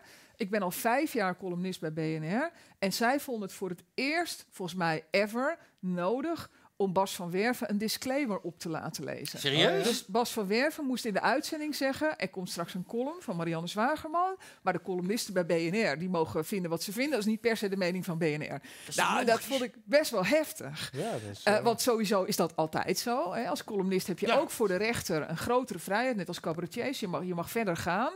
Ehm, en wat gebeurde er vervolgens met mij? Ik heb vervolgens drie kwartier de hoofdredacteur van BNR aan de telefoon gehad. Het was een heel goed gesprek. Ehm, waarin ik haar ook heb uit kunnen leggen van... joh, zij is nog niet zo lang hoofdredacteur. Hè. George Freulich is weg en Mireille heeft overgenomen. Mireille van Eck. Van dit wordt ook jouw lakmoesproef. Hoe goed jij je luisteraars begrijpt. Want ik weet de afgelopen weken hoeveel bijval ik heb gekregen van ondernemers, jouw doelgroep. En dat, dat, dat was ze ook met me eens. Dus zij is ook meteen journalistiek daar wat mee gaan doen. Dus dat was een heel goed gesprek. Maar ik merkte wel dat ik de week daarna... Ik had om half twaalf mijn column af. Die neem ik dan op en is die ochtends op de radio om, om zes uur. De eerste keer. En dan nog, wordt die nog een keer herhaald of twee keer. Dat ik, ik stond hem op te nemen. doe ik altijd in mijn kledingkast, want daar heb ik goed geluid. En toen zei ik tegen mezelf, laffe trut, je durft gewoon niet meer. En toen ben ik teruggegaan en toen heb ik geschreven wat ik echt wilde schrijven. Dus je moet niet, het moet je niet kopschuw maken. Nee, zeker ik wil niet. geen laffe trut worden. Ik wil blijven zeggen wat ik vind. Maar dat vind ik echt serieus. En Dat komt me even terug. Jij bent in alles, alles behalve een laffe trut. Maar en dus daar hou niet, ik maar heel niet erg voor de van. ophef. Ik wil Nee. zeggen wat ik tegen jou één op één Ja. zeg. Wil ik gewoon. Ik, ik, ik wil mezelf niet censureren. Ja. En als ik echt vind dat dit het is, dan moet dit het ook zijn. Ook al weet ik dat heel Nederland Ja. boos wordt. Dat maakt me dan niet uit, want het moet verteld worden. Eén veer in je reet. Eh, eh, ehm, en dat is, ik ben ooit van Twitter afgegaan. Er is één ding wat ik er mis en dat ben jij. Want daar heb ik echt, eh, dat, dat we zeker dan, vroeger ook zullen we dan. WhatsAppen elke dag We gaan even? elke dag even whatsappen op afstand. Dames en heren, dit was Corona Café Live. Het zit erop. Volgende week hebben we als het goed is Peter Quint, dacht ik. ik, eh, nou spreken we een beetje voor onze beurt. we spreken maar voor ons weer. Maar in ieder geval, dan gaan we aan hem vragen. Maar in ieder geval Bij volgende deze week... kan die niet meer anders. Peter moet gewoon Quint, komen. Peter, Peter Quint moet komen. Die week. wil graag zijn dead metal plaatjes meenemen. Ik heb nog een cadeautje voor jou, Marjan. Oh, wat leuk. Ehm, hij hangt hier. is het wel mijn maat? Eh, jawel, met jouw maat Nou, zeker. nou, Ja, nou, nou, nou. het op is wel. gekocht, hè? De jongens voor, op, eh, voor bovenop de jongens. Oh, wat leuk. Ja. Maar Prit heeft mij nog steeds geblokt op Twitter. En terecht waarschijnlijk. Kan ik dan verder ook niks doen. En we eindigen altijd, want het is bevrijdingsdag. We hebben hier nog een oranje Nou. Het is niet bevrijdingsdag, maar het wordt bevrijdingsdag. Ga je nog wat doen? Bevrijdingsdag? Ja? Dat vier ik altijd op 4 mei. Dat 4 jij of 4 mei. Gewoon Ja. even bij elkaar pakken, twee minuten je bek houden, biertje opentrekken, klaar. Nee, ik vier op 4 mei altijd mijn persoonlijke bevrijdingsdag. Ja. Wil ik het weten? Nou, hebben we nog tijd? Nee. Oh, Volgende keer. nou, lees van boek. Ik zet er een passend liedje bij, eh, vooral terug. vanwege je doorhoudcolumn. We eindigen altijd met een Nederlands plaatje. Dames en heren, ik kijk nog heel even in de kamer. Bart Nijman, dank je, sidekick. Marianne Zwager, man, dankjewel. Tot volgende week om 9 uur. Nee, hij moest op die. Oh. Eh, Heb je dit niet geoefend? waar druk je dan op? Je moet zelf zingen. Ja, Oh. Ja, dat- Ja, daar is hij dan. Tot volgende week, 9 uur, op Geen Stijl. Dit was Corona Live. Borsato. Dit had een mooi Marco Borsato moment kunnen zijn? gaan. Waarvoor?